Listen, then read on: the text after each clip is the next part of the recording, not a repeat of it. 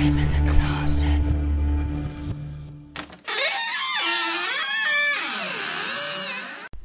Hey und willkommen bei Crime in the Closet, deinem queeren True Crime Podcast. Dieser Podcast beschäftigt sich mit Kriminalfällen verschiedenster Art.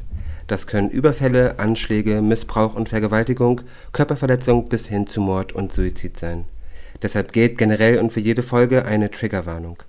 Solltest du Probleme mit diesen Inhalten haben, so bitten wir dich abzuschalten. Wenn wir queer sagen, dann meinen wir damit alle, die nicht dem heteronormativen Bild entsprechen. Wir hätten auch genauso gut L G B T Q I plus sagen können, haben uns aber auf queer geeinigt, um möglichst viele und alle, die sich angesprochen fühlen, mit einzuschließen und niemanden auszuschließen. Soweit dazu nun. Viel Spaß mit Crime in the Closet, deinem queeren True Crime Podcast. Auch Heten dürfen zuhören. Reiß dich zusammen, Tobias. Ein recht herzliches Willkommen zur sechsundzwanzigsten Folge Crime in the Closet, deinem queeren True Crime Podcast. Mein Name ist René und wie immer heiße ich euch nicht alleine willkommen. Der Tobias ist auch wieder da. Hallo Tobias. Ja, moin. Wie geht's dir? Äh, wieso sollte ich mich zusammenreißen? Weil du dich gerade so gesammelt hast, bevor wir angefangen haben und schon wieder ja. gegrinst hast und ich dachte, nein Tobias, nicht jetzt. Sorry. Sorry, Start Nummer drei heute gefühlt. Nee, ist der erste, deswegen lassen wir das jetzt auch drin. Das lassen ähm. wir drin. Es ist spät. Wir hatten harte Tage hinter uns, es ist spät und deswegen bleibt es jetzt auch drin. Ja, die ungeschnittene Wahrheit. Mhm. Ja, mir geht's gut soweit. Ähm, ich kann nicht klagen. Und dir? Ich wollte gerade sagen, ja, danke Tobias, mir geht's auch gut.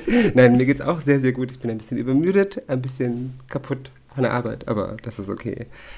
Äh, ich möchte an dieser Stelle einmal ganz kurz Danke sagen für das äh, Feedback zur letzten Folge.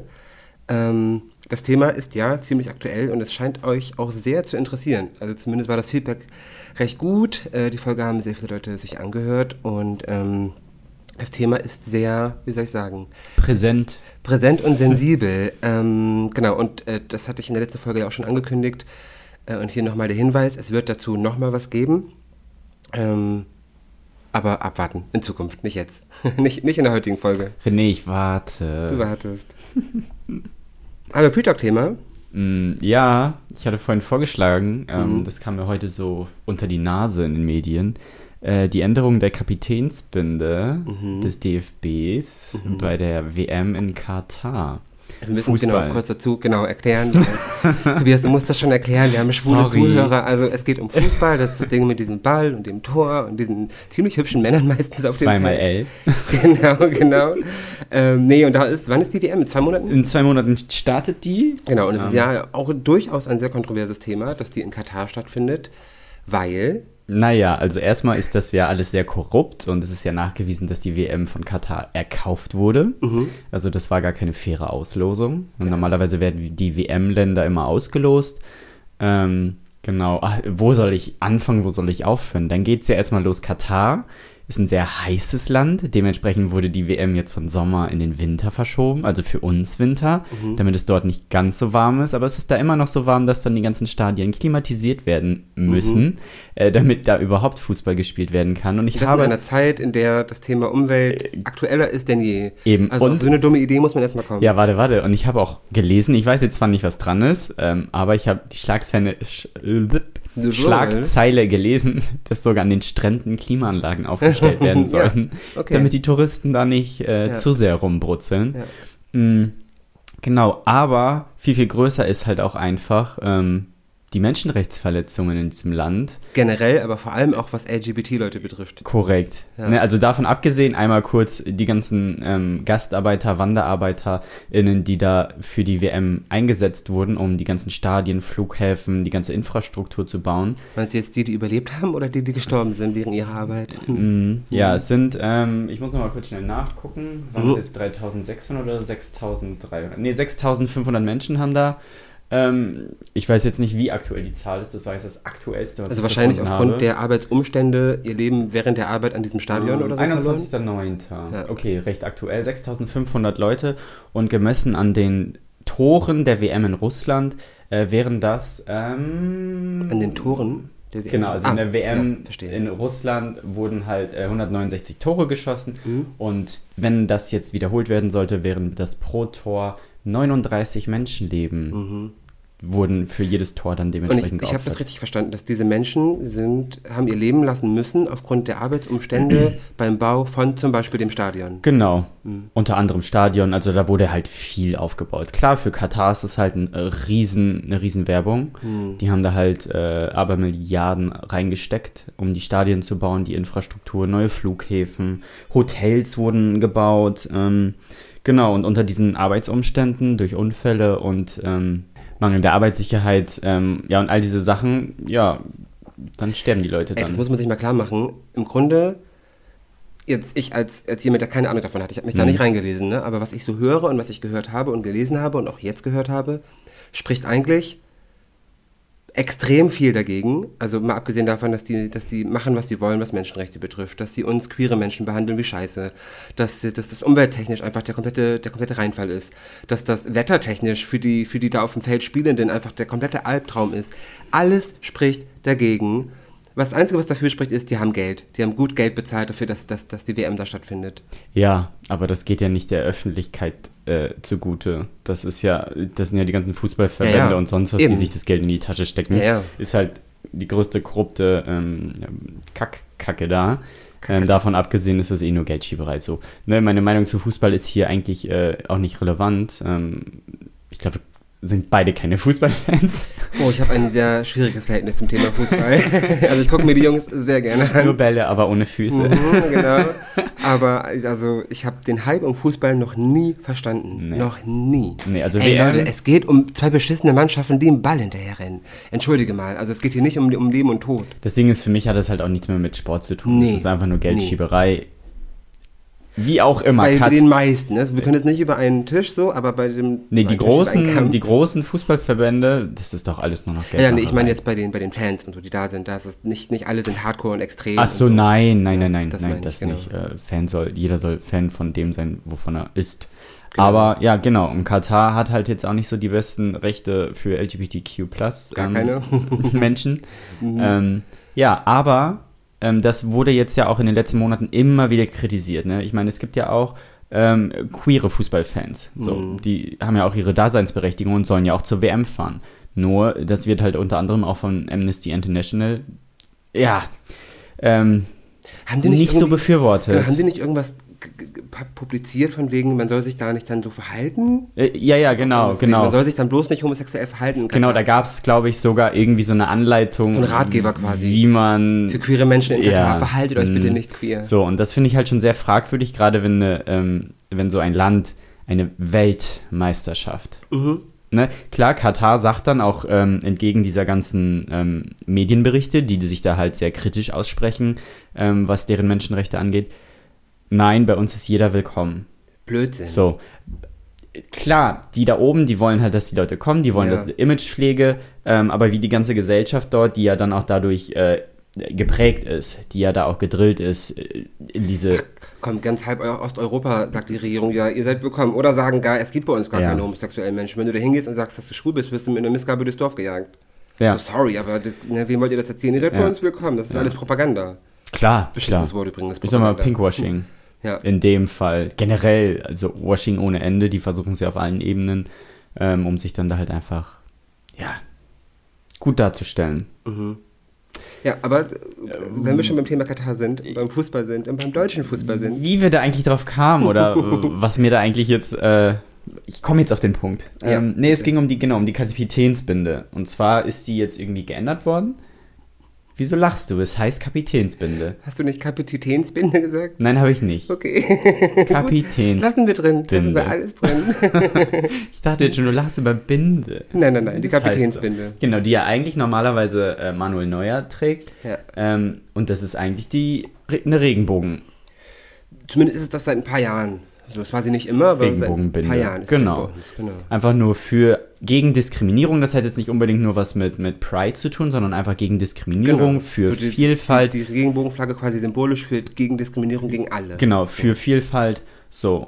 Die wurde jetzt aber irgendwie ausgetauscht und meiner Meinung nach so ein bisschen verwaschen. Passend zur W M in Katar. Genau. Hat man sich gedacht, ja, nee, wir haben uns da was anderes überlegt. Was aber mm. auch total das widerspiegelt, was wir, das, was wir mit der Regenbogenbinde sagen wollen. Für Akzeptanz und mm. für Vielfalt gegen Diskriminierung ja. stehen soll. Ich, ich, ich kann sie dir ja mal beschreiben. Ja, beschreib ja? sie mir mal. Unseren Zuhörenden beschreiben. Also, wir haben eine, stellt euch vor, stellt euch, stellt euch ein Schweißband vor. So, dass man so an eine Binde. Arbeit. Genau. Und die ist weiß. Und in der Mitte ist ein Herz und in diesem Herz sind Farben zu sehen, nämlich blau, gelb, pink, grün, schwarz, rot. Und ähm, rechts und links neben dem Herz steht quasi One Love. So. Das ist die, die Kapitänsbinde, die aktuelle Kapitänsbinde. Und ich habe das gesehen und dachte so, hä? Also ich verstehe die Farbgebung nicht. Sie haben sich was dabei gedacht und was sie sich dabei gedacht haben, erzähle ich gleich. Aber... es hat sich mir nicht direkt erschlossen. Anders, als wenn ich zum Beispiel die Regenbogenflagge gesehen hätte, dann wüsste ich direkt, was gemeint ist. So, das ist jetzt bei der nicht der Fall. Aber ich kann ja mal sagen, wofür die Fa- äh, Farben stehen. Also, Rot, Schwarz und Grün finden sich in der panafrikanischen Flagge. Okay, mhm. ne? Kann ich, kann ich nachvollziehen. Pink, Gelb und Blau symbolisieren in der L G B T Q-Szene neben den Regenbogenfarben, erstmal das, hä? ebenfalls verwendete ähm, pansexuelle Flagge, Queer und Männer. Was ist mit den Lesben? Wo sind die schon wieder? Also was Unsichtbar. Es ist ja auch eine Männer-W M, ne? Aber auch, auch erstmal, wieso, wieso symbolisiert Pink, Gelb und Blau die L G B T Q-Szene und die Regenbogenfarben? Das hat nichts damit zu tun, ich verstehe es nicht. Dann pansexuelle Flagge, ja, verstehe ich. Queere und Männer. Aber da fehlen so viele. Erstens das und zweitens, ja gut, aber wenn ihr dieses Vielfalt-Ding machen wollt, Und, und für L G B T Q I plus steht, dann belasst es doch bei der Regenbogenflagge. Hm. Na, verstehe ich nicht. Man muss aber auch dazu sagen, diese, diese Binde, die ja auf dem, um den Oberarm getragen wird, ist jetzt halt fast nur weiß mit zwei schwarzen Blöcken One Love und dann genau. in der Mitte dieses Herz. Dieses Herz mit sehr vielen Farben, die nichts mit der Regenbogenflagge zu tun ja, haben. Ja, und ist halt auch sehr, also um einiges unscheinbar. Genau, her. genau. Und aber man muss auch dazu sagen, äh, dass, dass die von, von ganz vielen Ländern getragen wird. Ne? Also es soll irgendwie England sein. Ja, die wollen da einsteigen. Viele aber auch, die gar nicht, ähm, die wollen es jetzt generell tragen bei ja. den Spielen, nicht nur jetzt zur W M. Viele Länder auch, die gar nicht zur W M zugelassen sind. Ähm, das soll jetzt hier wohl so in den europäischen, queer-freundlichen Ähm, Ländern dann wohl. Genau, um so länderübergreifend ja. quasi zu sagen, hey, wir haben, ne, wir sind offen für alle ja. und die, diese, diese, diese Binde wird dann jeder verstehen. Wo ich auch so dachte, ja, aber die Regenbogenflagge kennt auch jeder. Das mm. ist auch nochmal kein Grund, die zu ändern. Ich verstehe aber das nicht. Aber da ist Pink drin. Da ist Pink drin, ja. Ja, ja, stimmt. Ja, Herr, ist doch ganz klar, dass es einfach darum geht, dass sie die Regenbogenflagge nicht zeigen wollen, aus Angst. Ja, die Befürchtung habe ich auch. Was heißt aus Angst? Ähm, ich finde ja vom D F B unter diesen ganzen Umständen eigentlich ein Zeichen zu setzen, so Alter, wir scheißen nicht auf Menschenrechte, wir nehmen an dieser Ey, bescheuerten W M nicht teil. Gerade jetzt, das wäre jetzt so wichtig. So, so. Weil, ganz ehrlich, ähm, nee, habe ich absolut kein Verständnis. Und nochmal, es fehlen einfach wahnsinnig viele Leute. Also, ne, ihr könnt mit den Farben, wenn ihr da X Y mit repräsentiert und dann auch noch die Eier habt zu sagen, ja, also äh, Queere und Männer. Das, hä? Mhm. Ja, L G B T Q I plus, da fehlen so ein paar Leute. Also damit ja. ist queer nicht, nicht, das reicht nicht. So. Ja, ich finde das alles sehr, sehr, sehr fragwürdig, überhaupt generell. Also ich empfehle jedem, diese W M zu boykottieren. Ja, es ist fragwürdig und es ist einfach wahnsinnig schade. Also ja. abgesehen davon, dass das ganze Katar-Ding komplett für den Eimer ist. So, darüber müssen wir gar nicht diskutieren. Das, da gibt es gar nichts zu diskutieren. Aber dass dieses Armbinde-Ding ist diskussionswürdig und ich würde da gerne mal sagen, ähm, Entschuldigung, Hm, sechs nee, Sätze. Ja, so geht es nicht. Also, nee, ihr habt da irgendwas nicht verstanden. Nee, absolut nicht. Mhm. Ja, schade drum. Aber kann das vielleicht sein, dass ähm, Regenbogenfarben ja generell in diesen Ländern, ich meine, ich habe es, glaube ich, auch in irgendeinem asiatischen Land letztens gesehen, ähm, verboten sind. Weil, Echt? ja, da wurden sogar ganze Razzien ähm, durchgeführt, um Spielzeug, mhm. was in Regenbogenfarben dargestellt wurde. Aufgrund von, von Bezug zu Homo? Ja, ah. weil das ja queer machen könnte. Ah ja, ja, natürlich, ja, ja. Mhm. War bei mir ja auch so. Mhm. Ja, also ich hatte damals auch so ein Malbuch mit Regenbogen drin. Und ich habe gerade den letzten Regenbogen wieder ausgemalt. Schwul. Ja. Hättest du mal das weggelegt, Papa. Das war, glaube ich, bei Pink, ne? Ja, oder bei Pink, genau. Ja. Du, kann gut sein. Ja. Aber dann äh, kann ich mir in, in Katar nicht vorstellen, dass das der Grund ist, weil... dann hätte man ja irgendwie als, als Fußball machende Menschen sagen können, ja, müssen wir machen, weil es verboten. wir müssen die, wir, wir wollen unbedingt ein Zeichen setzen, aber wir können Regenbogen leider nicht machen, weil es verboten in Katar. Wie gesagt. Dann hätten sie bestimmt das benutzt. Die Nichtteilnahme wäre, glaube ich, das ähm, einzig sinnvolle und äh, faire Zeichen, was man da setzen kann. Ja, ja, ja, ja.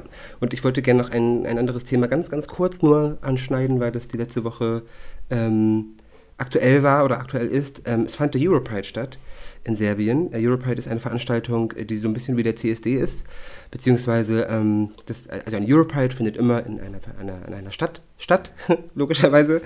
Ähm, und dann ist das immer so, mit, mit ganz vielen Wochen gibt es dann Live-Musik und es gibt Sportveranstaltungen und Menschenrechtsveranstaltungen und äh, äh, Konferenzen und Festivals und bla bla bla. Und das äh, war dieses Jahr auch und das war in Serbien und das fand unter sehr, sehr großen, enormen Protesten statt, äh, beziehungsweise ist sogar erst verboten worden von der Regierung. Und dann hat man sich aber gesagt, also äh, queere Menschen in Serbien und äh, drumherum in Europa haben sich gesagt, nee, machen, lassen wir nicht mit uns machen. Und sie haben es äh, trotzdem gemacht. Und das fand jetzt statt. Und das äh, konnte auch gemacht werden, aber die Proteste waren sehr, sehr heftig. Also ähm, die, die Parade sozusagen vom EuroPride war, ja, im Grunde muss man sagen, umzingelt von, von Nationalisten, von Hooligans, von, von extrem gläubigen, von orthodoxen Menschen, die irgendwelche religiösen Parolen gebrüllt haben, Kreuze entgegengehalten haben und hast du nicht gesehen. Äh, ja, danke dafür. Dass, die Religiösen. Hm, wollte ich nur mal noch angeschnitten haben, weil es eben auch stattfand. Ja, danke für nichts. Ist dein Rant jetzt over? Wie immer. Wie immer. Ja. Kennen wir doch. Tobias, mhm. in welchem Land befinden wir uns heute? Ach, in Norwegen. In Norwegen. Wir sprechen heute über Norwegen. Möchtest du mal loslegen? Ja, können wir machen, ne? Mach mal. Passend zu unseren heutigen Fällen, die beide aus Norwegen stammen, äh, welch ein Zufall, haben wir uns abgesprochen. Nein. Deiner ist auch aus Norwegen. Hm. Naja, passend zu diesen beiden Fällen möchte ich ein wenig auf die aktuelle Situation in dem Land für vor allen Dingen queere Menschen eingehen. Nehmen wir zuerst einmal das Ranking der Rainbow Map Europe aus zweitausendzweiundzwanzig. Sagt dir die was? Meinst du die, die ich zufällig hier gerade vor mir liegen habe, Tobias? Sagt dir die was? Kanntest du die vorher? äh, nee, die kannte ich nicht. Nee, kannte ich nicht, Punkt. Okay. Ja. Dann würde ich da jetzt aber einmal ein bisschen drauf eingehen. Soll ich mal beschreiben, ähm, was ich da sehe? Ja, kannst du ja, schon mal machen. Ja. Also Tobias hat mir hier rein zufällig eine, eine Karte hingelegt, auf der ich Europa sehe. Ähm, in verschiedene Farben unterteilt. Also jedes Land hat quasi eine Farbe, aber nicht so im Regenbogenstil, sondern von Rot bis Grün. Also wir haben Rot, wir haben Gelb, Orange, also doch ein bisschen Regenbogen hin, nur das Blau und Lila fehlt. Ähm, und wir haben deshalb diese Farben, um deutlich zu machen, wo quasi Human Rights, also Menschenrechte, akzeptiert und respektiert sind und wo nicht. So. Und da sind einige Länder in Grün, da ist das der Fall oder da ist das sehr der Fall oder eher der Fall. Ähm, und dann gibt es so Gelb, wo das so hm, ausbaufähig ist und dann Rot, Orange, wo das so gar nicht der Fall ist. Hm, genau, ja. Genau. Wie du ja schon richtig gesagt hast, dieses Ranking ordnet halt alle europäischen Länder anhand eines Rankings, je nachdem, wie queerfreundlich oder queerfeindlich sie sind. Und das wird in verschiedenen, meist rechtlichen Kategorien analysiert und bewertet. Bei diesen Kategorien handelt es sich zum Beispiel um Gleichberechtigung und Nichtdiskriminierung, Familie, Hasskriminalität, gesetzliche Anerkennung des Geschlechts oder der Raum in der öffentlichen Gesellschaft. Diese Kategorien sind in weitere Unterkategorien geteilt und werden positiv oder negativ für jedes Land dann halt einmal bewertet. Je mehr positive Punkte, desto höher das Ranking. Das beste Land hat zweitausendzwanzig zum Beispiel ein Ranking von zweiundneunzig Prozent erreicht, das schlechteste ein Ranking von zwei Prozent. Platz eins zum Beispiel überrascht mich, wenn man sich die Nachbarländer anschaut. Malta belegt mit zweiundneunzig Prozent Platz eins. Wohingegen das direkte Nachbarland Italien lediglich fünfundzwanzig Prozent erreicht. Ähm, kulturell sind die beiden Länder ja sehr ähnlich, mit dem stark verwurzelten katholischen Glauben und der Besinnung auf die Familie. Aber eventuell haben sich die Malteser etwas von der britischen Political Correctness aus der Kolonialzeit bewahrt. Großbritannien belegt nämlich, belegt nämlich äh, Platz zehn mit dreiundfünfzig Prozent, genauso wie Deutschland unter anderem. Ähm, da hätte ich doch ein besseres Ranking erwartet. Ne? Ich ja. habe bei, hab bei Malta direkt einen Einwurf. Nämlich? Ähm, weil ich auch gerade so dachte, oh, das also hat mich auch überrascht, aber ich mhm. dachte so, hm, ja, aber es ist halt auch super klein wie viele Einwohner haben die? Ich glaube, eine halbe Million. Ich meine, wenn die da irgendwie einen guten Tag haben und du fragst einmal rum, hey, habt ihr was gegen mhm. Homo-Ehe? Und die haben alle einen guten Tag und sagen, nö, haben wir nicht. Mhm. Und am nächsten Tag denken sie aber so, ja, doch, eigentlich schon. Aber bei dem, bei dem Ranking werden auch teilweise längere Zeitperioden zum Beispiel berücht- mhm. berücksichtigt. Okay. Ja, ich möchte nur ein, eingeworfen haben, dass mhm. es halt super, super klein ist und dass da nur eine halbe Million Menschen leben. Aber das hat vielleicht es, auch damit irgendwas zu tun. Es gibt aber auch andere kleine Länder, ne? Zum okay. Beispiel San Marino, die haben halt ein super schlechtes Ranking. Okay. Und bei Malta fand ich es halt gerade so mit diesem sehr schlechten Italien, meiner Meinung nach, ja. fand ich halt schon sehr auffällig, vor allen Dingen, weil die halt mit zweiundneunzig Prozent wahnsinnigen Abstand zum zweiten Platz haben. Und ich finde auch Deutschland mit dreiundfünfzig Prozent hat auch echt mm. nickrig. Und wir reden hier von Human Rights, also nicht mm. jetzt speziell L G B T-Rechte. Doch, doch, doch. Das ist die Rainbow Map. Da geht es ah, wirklich nur, da geht's nur um L G B T Q I plus. Genau. Okay, das finde ich trotzdem dreiundfünfzig Prozent echt jämmerlich. Mm. Ja, ja, aber. absolut, absolut. Ähm, den letzten Platz belegt dann zum Beispiel, ähm, den letzten von neunundvierzig belegt dann Aserbaidschan mit zwei Prozent. Und Türkei. Ja. I'm not surprised, actually. Ja. Äh, ohne jetzt da drauf zu gucken, was meinst du denn, welchen Platz, beziehungsweise wie viel Prozent Norwegen erreicht? Das habe ich schon gesehen. Ach, oh, nee. Habe ich natürlich zuerst drauf geguckt, weil ich ja dachte, wir machen heute, wir sprechen über Norwegen. Naja, naheliegend. Aber Norwegen liegt auf Platz vier mit achtundsechzig Prozent, gleich auf mit Schweden und Luxemburg. Besser sind halt wirklich nur noch Malta mit zweiundneunzig, Belgien mit zweiundsiebzig und Dänemark mit vierundsiebzig Prozent. Ja, wäre tatsächlich auch etwas gewesen, also hätte man mich gefragt, was sind die queer-freundlichsten Länder in, in Europa, wären es das auch die gewesen, die mir eingefallen wären. Ja. Ja, also da finde ich jetzt nichts überraschend. Nee, absolut. Obwohl halt Malta, vor allen Dingen dann, wenn du überlegst, zweiundneunzig ja, gut, genau. und der nächste ist dann erst Dänemark mit vierundsiebzig. Genau, deswegen Malta in Klammern, aber der Rest hätte, hat, hat, also überrascht mich nicht, nicht wirklich. Genau. Wobei Niederlande überrascht mich ein bisschen mit nur sechsundfünfzig Prozent, mhm, wie ja. ich hier lese. Ja. ja. Naja, auf jeden Fall, ähm, was genau bedeutet das halt nun für die Stellung von L G B T Q I plus Menschen in Norwegen? Hm, da würde ich jetzt ein bisschen mehr ins Detail gehen. Mhm. Ähm, wie die nordischen Nachbarn hebt Norwegen natürlich hervor, äh, dass ein Großteil der Bevölkerung liberal zu Sexualität und zu Geschlechtsidentität eingestellt ist. Ähm, das haben sie auch groß auf ihrer Website propagiert. Ebenso gehört Norwegen zu den ersten Ländern, die Gesetze zur Nichtdiskriminierung von Schwulen und Lesben eingeführt haben. Auch Lesben, diesmal nicht unsichtbar. ähm, diese sollen die ungleiche Behandlung natürlich von Personen aufgrund ihrer sexuellen Orientierung verbieten. Aber starten wir mal von Anfang an. neunzehnhundertzweiundsiebzig wurden homosexuelle Handlungen entkriminalisiert.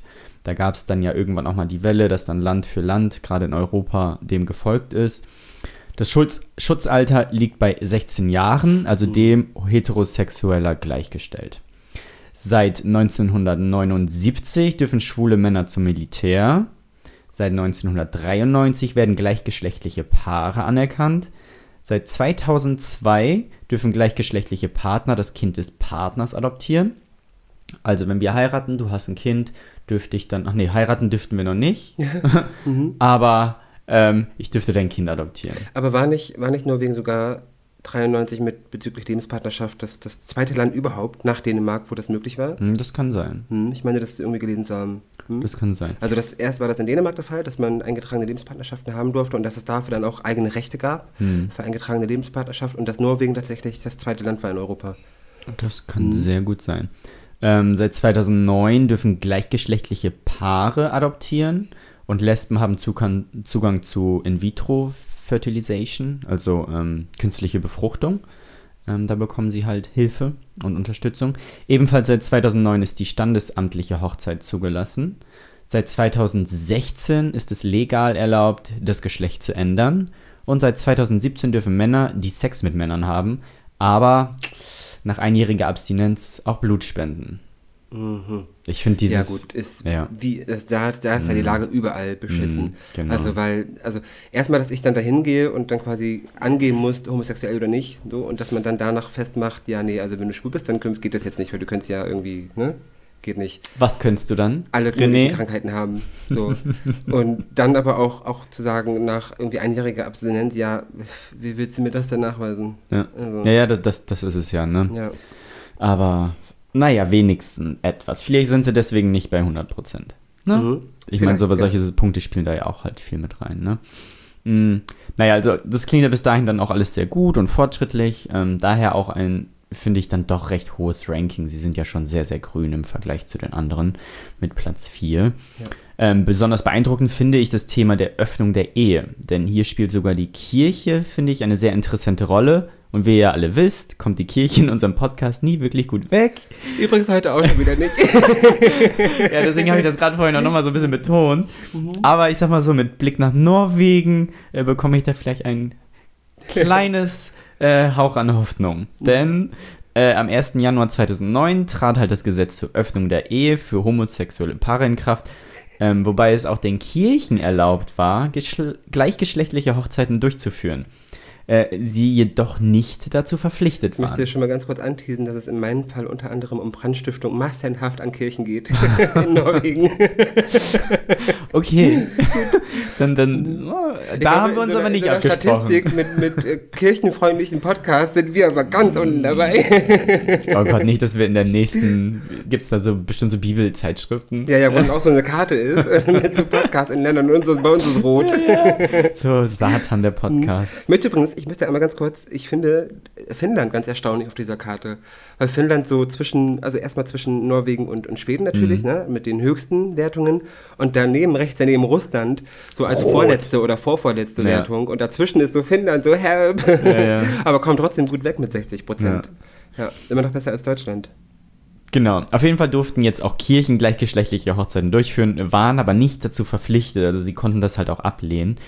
Aber im Januar zweitausendsiebzehn entwickelte die norwegische Kirche eine Liturgie zur Trauung gleichgeschlechtlicher Paare.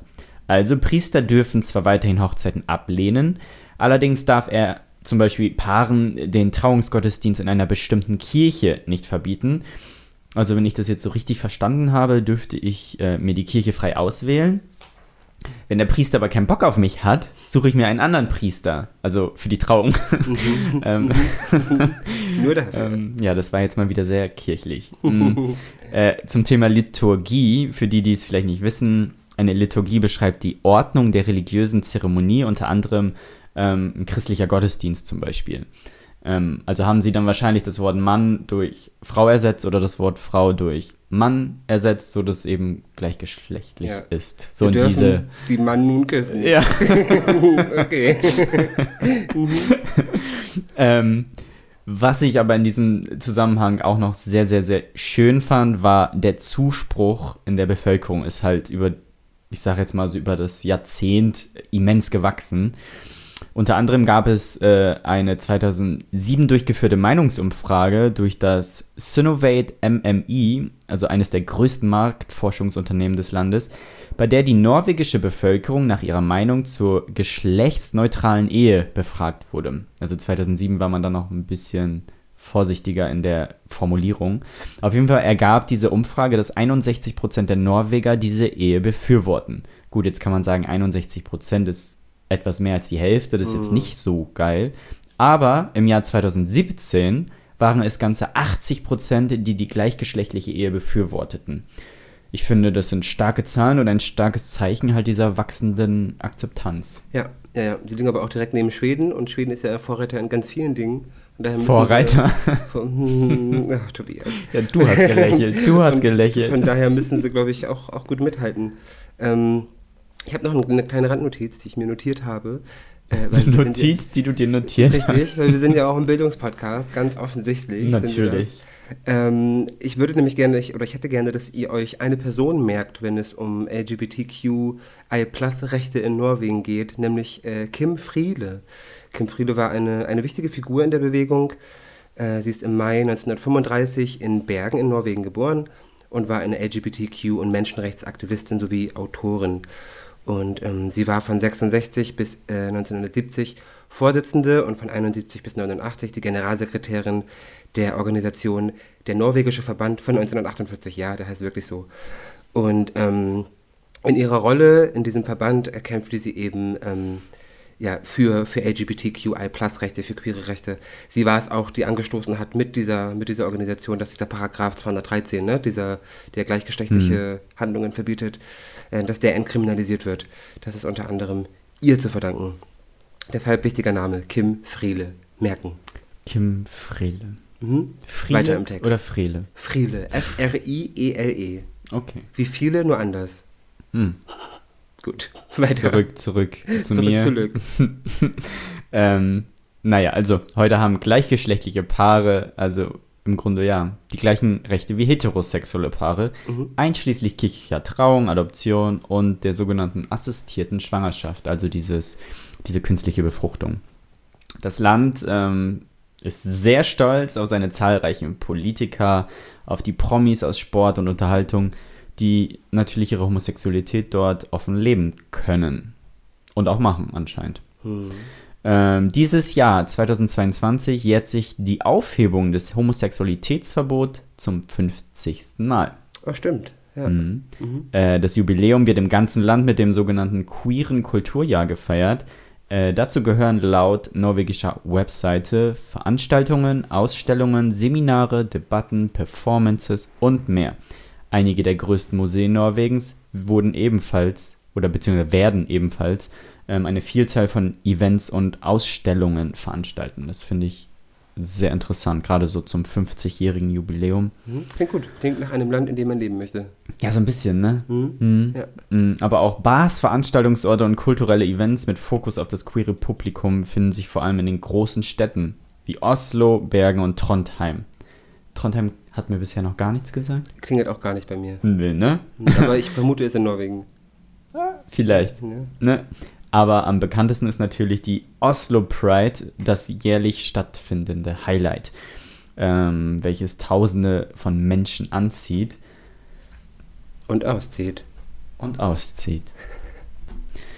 Da bin ich dann nun auch schon bei meinem heutigen Fall angekommen, und zwar die jährliche bzw. diesjährige Pride-Parade in Oslo. Ähm, naja, dabei kann ich die eigentlich gar nicht wirklich behandeln, weil sie dieses Jahr trotz des queeren Kulturjahres äh, leider nicht stattgefunden hat. Und den Grund erläutere ich in meinem heutigen, ähm, vor allen Dingen sehr aktuellen Fall. Denn das ist ja erst im Sommer passiert. Die Oslo Pride ist die größte L G B T-Veranstaltung in Norwegen. Das Festival findet jedes Jahr im Juni bzw. Juli statt und soll zur Akzeptanz aller Menschen beitragen, ganz egal wer sie sind und wen sie lieben. Zehn Tage stehen dann Menschenrechte und L G B T-Themen auf der Agenda in Form von Kunst, Kultur, Politik und natürlich Partys. Die Pride hat in Norwegen, in diesem Fall in Oslo, den gleichen Stellenwert, finde ich, wie zum Beispiel hier in Deutschland, vergleichbar mit Hamburg oder Berlin. In Hamburg haben wir ja zum Beispiel auch so eine ganze Pride Week, mhm. Pride Opening Night. Hast du zufällig eine Zahl im Kopf, wie viele die Oslo Pride besucht haben oder generell besuchen? Ähm, ich hatte nur von zweitausendneunzehn, da waren es glaube ich irgendwie äh, vierzigtausend knapp, mhm. was ich eigentlich für so eine große Stadt schon ein bisschen wenig finde. Weißt du, wie viele Einwohner Norwegen hat? Sorry, das soll ich die doofe Fragen. Nein. Warte, ich gucke mal ganz kurz, während du unsere Zuhörenden ablenkst. Mm, womit denn? Mit irgendwas, was du sagst. Sag irgendwas, Tobias. Ich tanze jetzt. fünf Komma vier Millionen Einwohner hat Norwegen. Ja. Mhm. Ja, ist trotzdem wenig. Ja, doppelt so groß wie Hamburg. Ja. Aber Hamburg hat mehr dieses Jahr gehabt, ne? Keine Ahnung. Ich Gut, nach Corona. Ich habe die Zahl von Berlin im Kopf von zweitausendeinundzwanzig, wo es irgendwie fünfhunderttausend waren oder so, angeblich. Hm. Ich hatte aber das Gefühl, jedes Mal, wenn du auf Aktualisieren klickst bei den News, stieg die Zahl. So fünfhunderttausend, sechshunderttausend. Hm. Ja, also viel finde ich es nicht. Nee, absolut nicht. Naja, zurück zu mir. Äh, dieses Jahr sollte die abschließende Pride-Parade am fünfundzwanzigsten Juni stattfinden. Am Morgen des fünfundzwanzigsten Juni hat die Polizei jedoch Empfehlungen ausgesprochen, die Parade abzusagen. Warum? Na, das erläutere ich in meinem Fall, René. Okay, du machst nicht so spannend, Tobias. äh, Cliffhanger. Wir sehen uns nächste, nächste Woche. Folge. Nein. Äh, die Organisation Oslo Pride ist dieser Empfehlung nachgegangen und hat der Community nachgelegt, den Pride zu Hause zu feiern. Mhm. Was ich so ein bisschen komisch fand. Ne, aber die Leute waren halt in Partystimmung bis zu diesem Zeitpunkt. Ey, weißt du, was weird ist? Ich habe das nicht so richtig mitbekommen. Wenn man mir jetzt sagen würde... Ich auch nicht. Oslo Pride war, würde ich sagen, ja, irgendwas war mhm. da, aber ich habe keine Ahnung, was da war. Mhm. Ich auch nicht. Krass. Ähm, aber da komme ich jetzt zu. Bitte. Aber was war, pass- aber was war passiert? Aber wie man sich halt vorstellen kann, bei einem zehntägigen Pride, der an jedem Tag Partys und kulturelle Veranstaltungen bietet, und das in einer so großen, offenen und toleranten Stadt wie Oslo, war auch zu dieser Zeit sehr viel los. Touristen, Einheimische, partywilliges Volk. Das natürlich und vor allem in dem queeren Viertel in Oslo, der unter anderem den London Pub und den London Club beherbergt, die queeren Institutionen der Stadt und das schon seit über fünfzig Jahren. Also so das schwule Wohnzimmer der mhm. Stadt. Mhm. Es hätte eine ausgelassene Partynacht werden können, doch genau in dieser Atmosphäre passierte der Anschlag. Wie Augenzeugen berichteten, näherte sich ein Mann in der Nacht zu Samstag, so gegen ein Uhr, mit einer Tasche dem London Pub, zog eine Waffe und eröffnete das Feuer. Laut Medienberichten sollen insgesamt zwanzig Schüsse gefallen sein, worauf Panik ausbrach und die Menschen in alle Richtungen flohen. Sie suchten unter anderem auch Zuflucht im London Pub. Zuerst war von etwa einundzwanzig Verletzten die Rede, diese Zahl wurde jedoch am Morgen auf vierzehn korrigiert. Zehn davon waren schwer verletzt, zwei Menschen verstarben. Zuerst war die Täterfrage unklar. Laut dem norwegischen Sender N R K gab es weitere Tatorte, unter anderem den Jazzclub, Herr Nielsen, und ein Schnellrestaurant in unmittelbarer Nähe. Als die unübersichtliche Lage sondiert wurde, ging die Polizei jedoch von einem Einzeltäter aus, was halt auch bis jetzt bestätigt wurde. Dieser wurde mit Hilfe auch unter anderem von Zivilisten nach anfänglicher Flucht gestellt und verhaftet. Wer war der Täter? Der Täter ist ein zweiundvierzigjähriger Norweger mit iranischer Herkunft. Er war bereits wegen diverser Delikte Polizei bekannt, unter anderem wegen des Tragens eines Messers oder Drogenbesitz. Außerdem war er dem für Terrorabwehr zuständigen Inlandsgeheimdienst bekannt, weshalb kurzzeitig wegen Terrorverdachts ermittelt wurde. Später ging die Polizei von Hasskriminalität aus.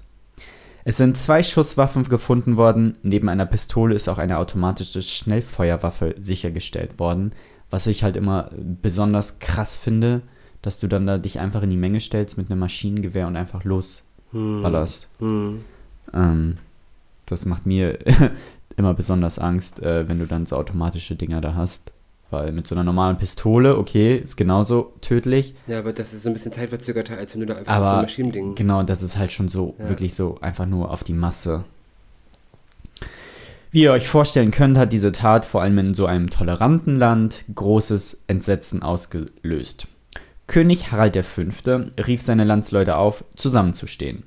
Es gelte, gemeinsame Werte wie Freiheit, Diversität und Respekt füreinander hochzuhalten, damit alle sich sicher fühlen können. Ministerpräsident Jonas Gahr Støre sprach den Angehörigen der Opfer sein Mitgefühl nach einem grausamen und zutiefst schockierenden Angriff aus. Der queeren Gemeinschaft versicherte der Sozialdemokrat, wir stehen an eurer Seite. Die frühere konservative Regierungschefin Erna Solberg sagte, die Freiheit zu lieben, wen immer man möge, sei attackiert worden. Sogar der deutsche Bundeskanzler twitterte, der Anschlag gegen die queere Community in Hashtag Oslo erschüttert mich zutiefst. Meine Gedanken sind bei den Angehörigen der Opfer. Den Verletzten wünsche ich eine rasche Genesung. Das norwegische Volk kann sich unserer Anteilnahme gewiss sein. Der Kampf gegen den Terror eint uns. Unsere Herzen sind bei allen Menschen in Oslo und in der L G B T Q I-Community in ganz Europa, die heute zu dieser furchtbaren Nachricht aufgewacht sind, erklärte S P Ö-Gleichbehandlungssprecher Mario Lindner. Die Berichte aus Oslo würden Erinnerungen an den furchtbaren Angriff auf den Puls Club in Orlando im Pride-Monat zweitausendsechzehn erwecken. Folge eins. Folge eins. ähm, aufgrund dieser Ereignisse wurde die Pride-Parade natürlich abgesagt. Verständlich. Aber war es, die richtige, war das, war es das richtige Zeichen? Habe ich mich so ein bisschen gefragt. Ich, ich glaube, da klingelt doch was bei mir. Hat man nicht trotzdem so Pride-Ähnliches getan? Jein. Hm. Nimm mir doch meinen Fall nicht vorweg. Okay. Denn ähm, ich finde es nur ein bisschen fraglich, ob es das richtige Zeichen war, denn bis heute ist das Tätermotiv halt unklar, weil der Täter schweigt. War das vielleicht sogar sein Ziel, die Bevölkerung in Angst und Panik zu versetzen, äh, die Pride-Veranstaltungen zu verhindern? Natürlich kann man da nur spekulieren. Den Pride kann man aber nicht verstummen, denn auch in Oslo nicht. Am zehnten September marschierten tausende Menschen durch Oslo, durch das Ausgehviertel, vorbei am London Pub, um die Pride-Parade nachzuholen. Der Täter wird des Mordes, des versuchten Mordes und des Terrorismus verdächtigt. Ja, ich, hm, also ich, ich bin da sehr zwiegespalten, was dieses Wir machen es trotzdem betrifft. Weil, ja, ich verstehe das voll. Ich verstehe das zu hundert Prozent, dass man trotzdem oder gerade dann zeigen muss. Müsste, ja. Genau, aber auf der anderen Seite... Die Leute sind in, in Schock. Ja, und, und äh, solche Täter und solche Taten führen ja nicht selten auch zu Nachahmungstaten. Mhm. Und dann bietest du ja. denen so eine große Fläche nach. Und dann, wenn das noch so frisch ist, du, also wenn da jetzt jemand beschlossen hätte, den von letzter Nacht, den fand ich cool, ich mhm. raste jetzt mit dem Auto durch... Mhm. Ja, ich mhm. denke mal, die Polizei hat halt auch, ähm, weil es halt auch irgendwie drei Tatorte gab, mhm. ne, vor diesem Jazzclub noch und äh, von dem Schnellrestaurant, das war halt alles so in der Nähe, ähm, wussten sie halt auch erst einmal nicht, ob's, ob er vielleicht Komplizen hatte. Ne, mhm. Es ging da auch erstmal, ne, Terroranschlag, islamistischer Hintergrund, ähm, das waren halt viele Spekulationen, es wurde dann, glaube ich, kurzzeitig sogar ähm, die Terrorwarnstufe ausgelöst, ähm, aber im Nachhinein gehen die jetzt davon wohl aus, dass das nur ein, ein ja, Hasskriminalität war, ein Hassverbrechen und kein terroristischer Hintergrund zumindest. Hm, ja, schwierig. Der Täter schweigt halt bis heute. Ja, aber ich habe so, ich habe so an, an etwas gedacht, ich glaube, das war zwanzig fünfzehn, da gab es doch einen Anschlag in Frankreich bei irgendeiner Band. Irgendwie Metal, Rock, ja, sowas. das war, ja, ja, äh, das war doch hier zeitgleich irgendwie mit diesem Charlie Hebdo, oder nicht? Kann sein, ja, ja, kann sein. Dieses, Auf jeden Fall war da ein Konzert und da, da sind auch Anschläge verübt worden und ich war, ich glaube, das waren zwei Tage, drei Tage später, war ich auf dem Nightwish-Konzert hier in der Barclays Arena, also ja, auch mit, mit zwölftausend Menschen. Ganz komisches Gefühl. Und ich habe mich so beschissen gefühlt mm. in dieser Halle, weil ich dachte... Ach, ich, also ich hatte, weil meine Angst so groß war, weil du nicht weißt, wenn das noch so frisch ist. Ja.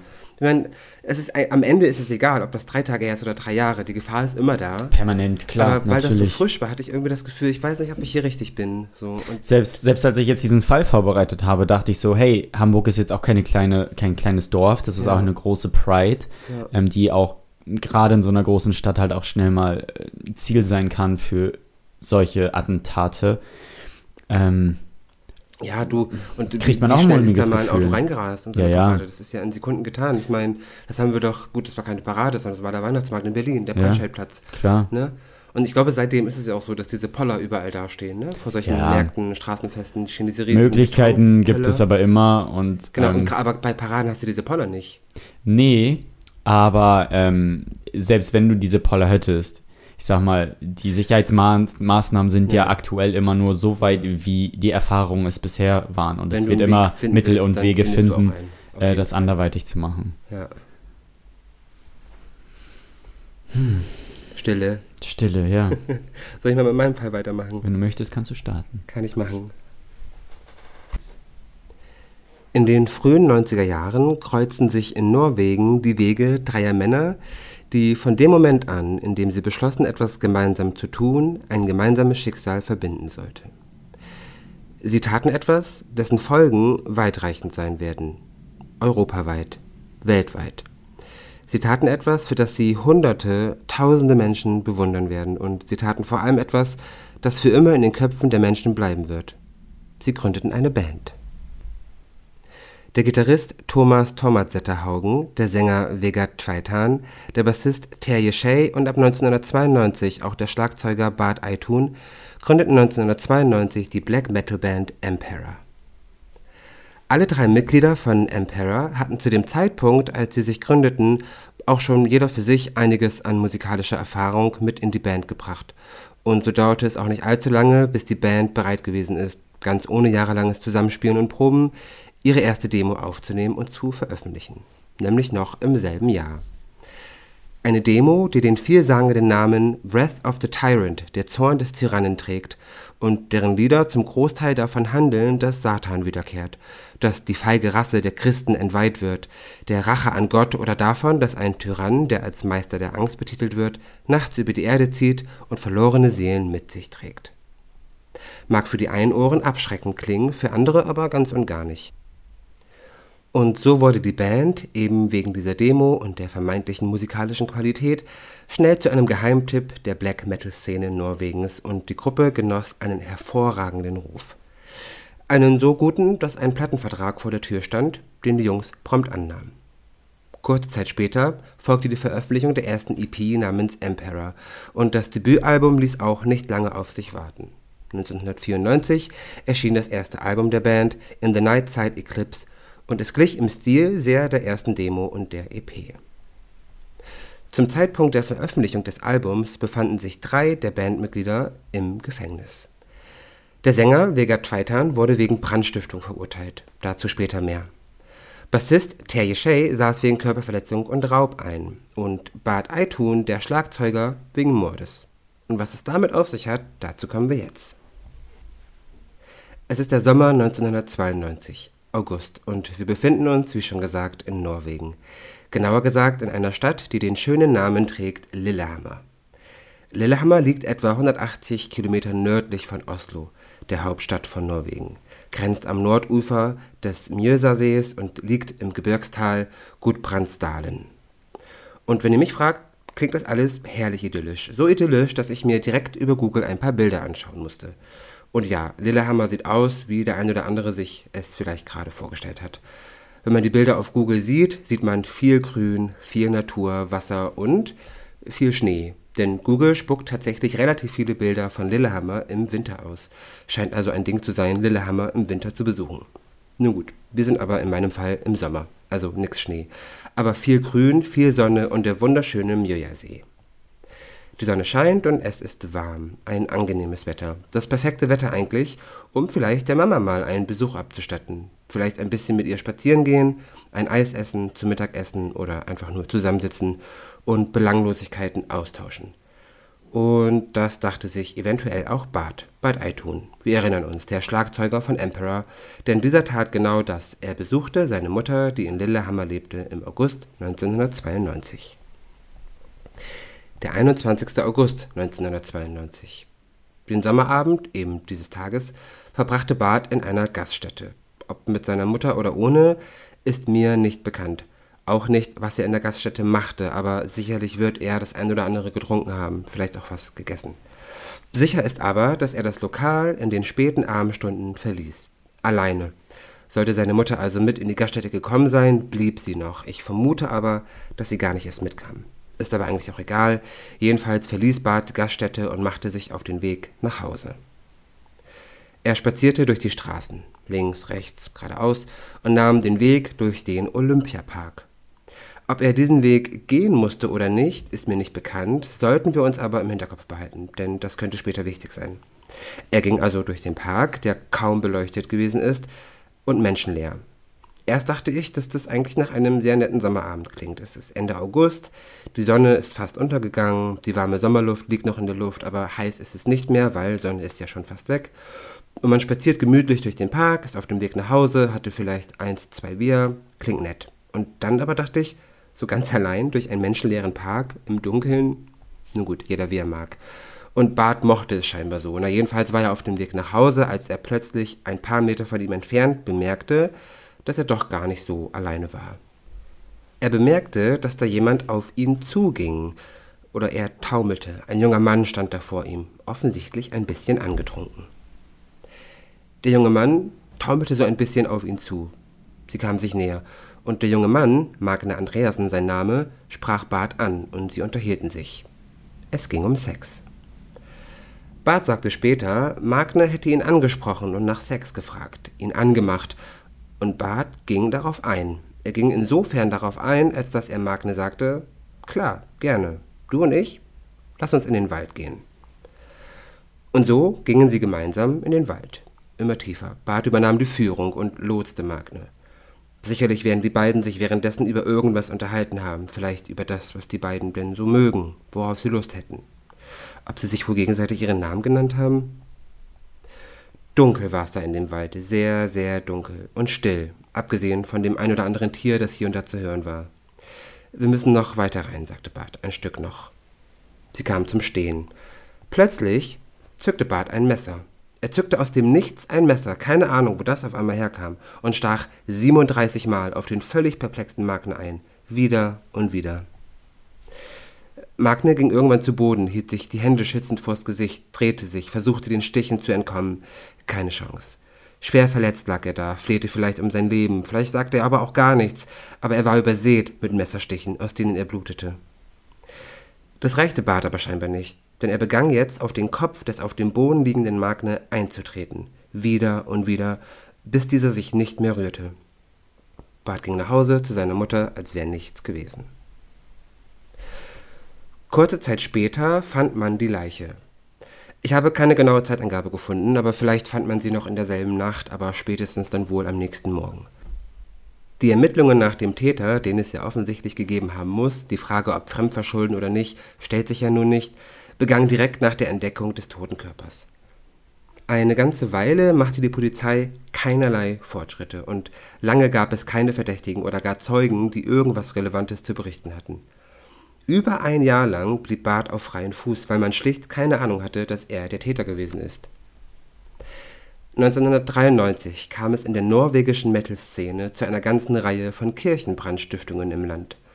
Im Zuge dessen tauchte bei der Polizei auch erstmalig der Name Bart Eitun auf. Ein anderer Musiker der Black-Metal-Szene, Varg Vikernes, wurde neunzehnhundertdreiundneunzig wegen Mordes am Gitarristen der Band Mayhem, Euronymous, und wegen Brandstiftung verurteilt. Erst im Zuge eben dieser Ermittlung und anderen Ermittlungen innerhalb der Black-Metal-Szene, jener Zeit in Norwegen, geriet auch Bart ins Visier der Ermittlung und so in den engen Kreis der Verdächtigen im Mord an Magne Andreasen. Sie verhafteten Bart, der daraufhin auf Anraten seines Anwaltes ein Geständnis ablegte und den Mord gestand. Ein Gericht verurteilte ihn zu vierzehn Jahren Gefängnis. So lange saß er aber letztendlich nicht ein. Seit zweitausenddrei ist er wieder ein freier Mann. In all den Jahren seiner Inhaftierung blieb er der Black-Metal-Szene treu und verbunden. Er schrieb zum Beispiel weiterhin Texte für andere Bands, aus dem Gefängnis heraus, nahm sich selbst auf, Tapes, die Bands für ihre Aufnahmen benutzen konnten, und er gab Interviews. In eben diesen Interviews äußerte er sich unter anderem rassistisch, nationalistisch und islamfeindlich. Und wer sprang da natürlich drauf an? Klar, die rechte Szene in Deutschland, die versuchte, ihn für sich zu gewinnen. Bart machte im Gefängnis einen Schulabschluss und studierte Ideengeschichte. Bis heute macht er Musik und ist Teil verschiedener Bands. Er lebt in Oslo und hat einen Sohn. Ich möchte an dieser Stelle nochmal ganz kurz was zum Thema Kirchenverbrennung sagen. Ähm, das hatte ich ja schon mal angeteast. Im Sommer neunzehnhundertzweiundneunzig fingen nämlich in Norwegen plötzlich äh, die Kirchenfeuer, eine nach der anderen, äh, bis irgendwann klar war, dass da Brandstiftung hinterstecken muss. Ähm, und es mussten wirklich zahlreiche historische Kirchen abgebrannt worden sein. Ähm, und da in jener Zeit in, in Norwegen, in Oslo, auch so eine Art Satanskult die Runde machte, vermutete man ganz schnell, dass eben Mitglieder dieses, dieses Kultes dahinter stecken. Tatsächlich aber steckte die Black-Metal-Szene dahinter. Im Januar neunzehnhundertdreiundneunzig verhaftete man ja, wie gesagt, Varg Vikernes. Wir erinnern uns, ich habe das ja schon erwähnt. Dieser ähm, verteilte Handzettel, um seine neue E P anzukündigen. Diese E P hieß Aske, norwegisch für Asche. Und auf diesen Handzetteln war ein Bild einer Ruine einer Kirche zu sehen, die zuvor angesteckt worden ist. Gleichzeitig wurde ein Interview von Vikernes veröffentlicht, also wirklich sehr, sehr zeitgleich zu dem, äh, zu dem, dass man ihn, ihn verhaftet hat aufgrund dieser Zettel. Ähm, und in diesem Interview hat er gesagt, wir haben die Feuer entfacht. Somit galt er dann als Hauptverdächtiger, musste aber tatsächlich zwei Monate später wieder freigelassen werden, weil man nichts beweisen konnte. Hm. Er lenkte damit aber den Verdacht in Bezug auf die Brandstiftung im Land auf die Black-Metal-Szene. Und so kam man denen dann auf die Schliche. Ähm, aufgrund dessen aber wurde Vikernes dann zu einer Art Symbolfigur und er fand viele, viele Nachahmer, die ebenfalls zig Kirchen in Norwegen in Brand gesteckt haben. Ist eigentlich nicht lustig, aber ich finde die Vorstellung irgendwie weird, dass da... Ich finde das generell ziemlich verwoben. Dass so eine Musikszene auf einmal anfängt, Kirchen abzufackeln. Ähm, crazy. Im Oktober neunzehnhundertdreiundneunzig, und auch das erwähnte ich ja schon, ermordete halt Vikernes einen ehemaligen Freund, den von dieser anderen Band, und daraufhin wurde natürlich ermittelt. Und im Zuge dessen wird auch wegen der Kirchenbrände ermittelt. Also wir haben ja einmal die Ermittlungen gegen ihn, weil er seinen Freund ermordet hat. Es gibt die Ermittlungen in Bezug auf die Kirchenverbrennungen und zeitgleich, ohne dass man von irgendwas weiß, laufen ja auch noch Ermittlungen im Fall von, von ähm, Magne, was ich eben erzählt habe. In den Wochen nach dem Mord werden zahlreiche Mitglieder der Black-Metal-Szene Norwegens verhaftet, eben weil sie im Verdacht standen, was mit dieser Brandstiftung zu tun gehabt zu haben. Damit löste sich die gesamte Black-Metal-Szene im Grunde auf ähm, und viele Taten wurden damit aufgedeckt. Also zum Beispiel die Brandstiftung, weil das waren eben wirklich die Mitglieder dieser Black-Metal-Szene. Ähm, und auch der Mord an Vikernes und seinen Freund ähm, und eben auch der Mord an Magne Andreasen wurde im Zuge dessen mit aufgeklärt. Also völlig verrückt, was da abging. Das klingt ähm, wie so ein riesen P R-Stunt, den es die ist da nicht gewesen. Irgendwie... Es gibt, es gibt Bücher dazu, es gibt Dokus dazu. Ich wollte gerade fragen, das klingt wie so eine typische sechsteilige Netflix-Doku. Also ich, ich, es kann sein, dass es was am Netflix gibt. Ich habe das mal angefangen, vor Ewigkeiten, eine Doku darüber zu gucken. Ich weiß nur nicht, wo die ist, auf Netflix oder auf Prime. Verrückt. Keine Ahnung. Aber das gibt es und das ist ein Riesenthema in der Black-Metal-Szene, dass es diese neunziger-Phase gab, wo in Norwegen Black-Metaler einfach Kirchen abgefangen haben und sich gegenseitig, die Bands haben sich gegenseitig umgebracht. Ähm, und aber eben auch Bart, diesen homosexuellen Mann. So. Meinst du, dass das war irgendwie unter Einfluss von Drogen? Gibt es da irgendwie ein Motiv? Was Bart betrifft? Magne. Also Bart hat Magne ermordet. Ja, genau. Ja, genau. Ähm, nee, ähm, genau, dazu vielleicht noch ein kleiner Nachtrag. Er hat später gesagt, dass er keine Reue empfindet für den Mord, den er da begangen hat, das nicht. Ähm, und einer seiner Bandkollegen hat später in einem Interview gesagt, Bart hat immer schon, war immer schon fasziniert von Serienmördern und soll auch mal erwähnt haben, dass er mal wissen, wissen möchte, wie das ist, jemanden umzubringen. Ähm, die Presse hat ganz schnell vermutet, dass hinter Barts Taten Satanismus steckt, dass mhm. Bart aufgrund seiner, seiner Zugehörigkeit zum Satanismus das gemacht hat und Homophobie. Ähm, Bart selbst sagte einmal, I am not a Satanist, but I praise the evil. Ne, also ich bin kein Satanist, mhm. aber ich, ich ja, bete das Böse an. Ähm, zweitausendzwölf sagte er aber auch, also vor zehn Jahren, da war er schon zehn Jahre frei, dass er nie satanische oder homophobe Ansichten hatte, was irgendwie wenig glaubwürdig wirkte. Ähm, und gleichzeitig, und da kommen wir schon zu einem, einem Stichwort, was wir in einer vorherigen Folge schon mal behandelt haben, äh, gleichzeitig gibt es innerhalb der Black-Metal-Szene ganz viele, die sagen, ähm, bei der Tat, die, die dieser Bart da begangen hat, handelte es sich um eine Impulstat, Stichwort Gay Panic Defense. Hm. Weil dieser Magde kam und gesagt hat, ja, hier hast du Bock und so, weißt du, hm. er fühlte sich bedroht in seiner Heterosexualität, bla. Ernsthaft? Ja, so. Was aber in, ein interessanter Punkt ist, und deswegen meinte ich, bitte merken, die Frage, musste er durch diesen Olympiapark gehen oder nicht? Der Olympiapark war zu dem Zeitpunkt ähm, bekannt als Cruising Area. Für mhm. homosexuelle Männer. Das ist die Frage. Wusste er das? Wusste er das? Wusste er das nicht? Wenn er das gewusst hat, ähm, warum ist er dann da durch? Trotzdem durch? Vielleicht hat er doch nach einem Opfer gesucht. Nicht nur nach einem, oder vielleicht ja nicht läufst, wegen Opfer, aber vielleicht hat er ja nach jemandem gesucht. Ja, aber du läufst ja nicht einfach so rum und hast auf einmal so einfach ein Messer dabei. Das ist nämlich auch das Ding. Das aus dem Nichts. So, mhm. Keiner weiß, wo das herkommt. Was ich jetzt nun auch sagen muss, der Fall war natürlich relativ kurz, ne? Der war ja in sich recht kompakt, was einfach daran liegt, dass es nichts gibt. Also genauso wie ich eigentlich viel lieber den, den, den Werdegang von Magne irgendwie erzählt hätte. Mm. Lieber erzählt hätte, er ist aufgestanden, hat das und das gemacht, war, keine Ahnung, hat hier noch gefeiert und ist dann nach Hause, bla. Nichts. Du findest nichts drüber. Mm. Ich habe nicht mal ein Foto von ihm gefunden. Deshalb musste ich mich leider ein bisschen auf, auf diesen Idioten von Schlagzeuger. Aber ich glaube, dieses Gay Panic Defense, das hatten wir schon mal in einer anderen Folge. Genau, mm. meinte ich ja gerade schon, genau. Magst du kurz erklären oder soll ich erklären, was das ist? Nee, mach du ruhig. Ja, Gay Panic Defense ist im Grunde, wenn sich ein... ein sagen wir mal in unserem Beispiel ein Mann, kann natürlich mhm. aber auch eine Frau sein, aber sagen wir mal ein Mann, ähm, ist irgendwo und dann ist da ein anderer Mann, ein homosexueller Mann, der macht ihn an oder ist einfach nur da. Das reicht ja manchmal schon. Ein, ein homosexueller Mann ist in der Gegenwart. Hi. Ja, ja. ähm, und davon fühlt sich dieser, dieser heterosexuelle Mann oder dieser vermeintlich heterosexuelle Mann bedroht. Und zwar so bedroht, dass er handgreiflich wird. Wobei ich gerade gar nicht weiß, ob Gay Panic Defense immer Handgreiflichkeiten mit einbeschließt oder ob das auch reicht, verbal zu attackieren. Keine Ahnung. Aber meistens ist es tatsächlich so, dass die Person, die sich bedroht fühlt, dann eben handgreiflich wird und zum Beispiel den schwulen Mann verprügelt, weil er Angst vor seiner Homosexualität hatte. Homosexualität hatte. Was natürlich völliger Blödsinn ist. Genauso wie diese Worte Homophobie, hm. Transphobie eigentlich komplett am Thema vorbei sind. Ja. Weil das keine Phobie ist. So, du kannst trans, du kannst Angst haben, ja. Du kannst eine Angst verspüren, aber eine Phobie ist es eher nicht.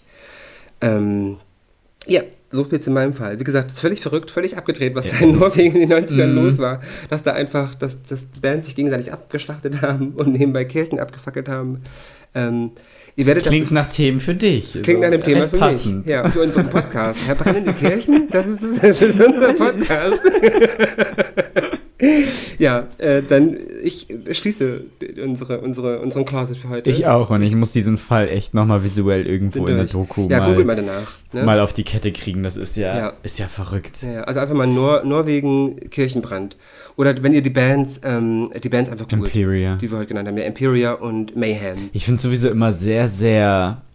weiß ich nicht, so anziehend und sehr interessant immer, wenn du so berühmte Persönlichkeiten im Fokus hast, die mhm. dann so eine krasse ähm, Kriminal- yeah. äh, Geschichte haben. Ja. Ähm, Finde ich immer sehr interessant. So Stichwort weil man hier da immer so, Manson Family und... Ja, ja gut, aber die sind ja erst dadurch so berühmt geworden. Ich meine, die Familie, die sie ermordet haben. Also hier... Ähm, ja, ja, Sharon Tate. Sharon Tate und ähm, Roman Polanski ist ja nicht ermordet worden, aber es war seine Frau. Genau, genau. Ja, ähm, ja aber wenn dann auch gerade so berühmte Persönlichkeiten zu so Tätern werden. Ja, ja, genau. Das finde ich ja, immer so sehr... O J Simpson-mäßig. Ja, ja, wo ich dann mhm. denke so, wow, ihr steht so in der Öffentlichkeit. Ja, ähm, ja, wobei die waren nicht so wahnsinnig bekannt, das nicht. Ja. Sie waren halt nur in ihrer Szene sehr ja, bekannt ja, und ja. haben sehr viel Anspruch gefunden für, ihr, für, die, für, für ihre Musik. Ja gut, jede Person ist nur in irgendeiner Bubble sehr bekannt. Ja, ja, ne?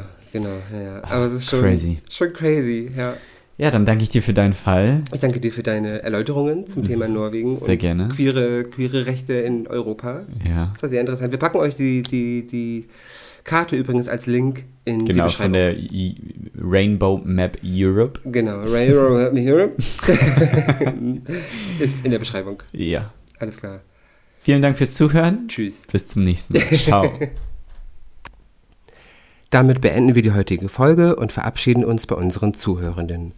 Hört euch auch gerne unsere anderen spannenden und schockierenden Fälle an. Wir sind offen für euer Feedback, gerne direkt über Instagram. Wir freuen uns auch über eine Bewertung, zum Beispiel bei Apple Podcast oder Spotify. Sollte sich jemand durch die Folge getriggert fühlen oder generell Schwierigkeiten mit den Themen Diskriminierung, Mobbing, Übergriffen oder Suizid haben, verlinken wir euch passende Anlaufstellen in den Shownotes.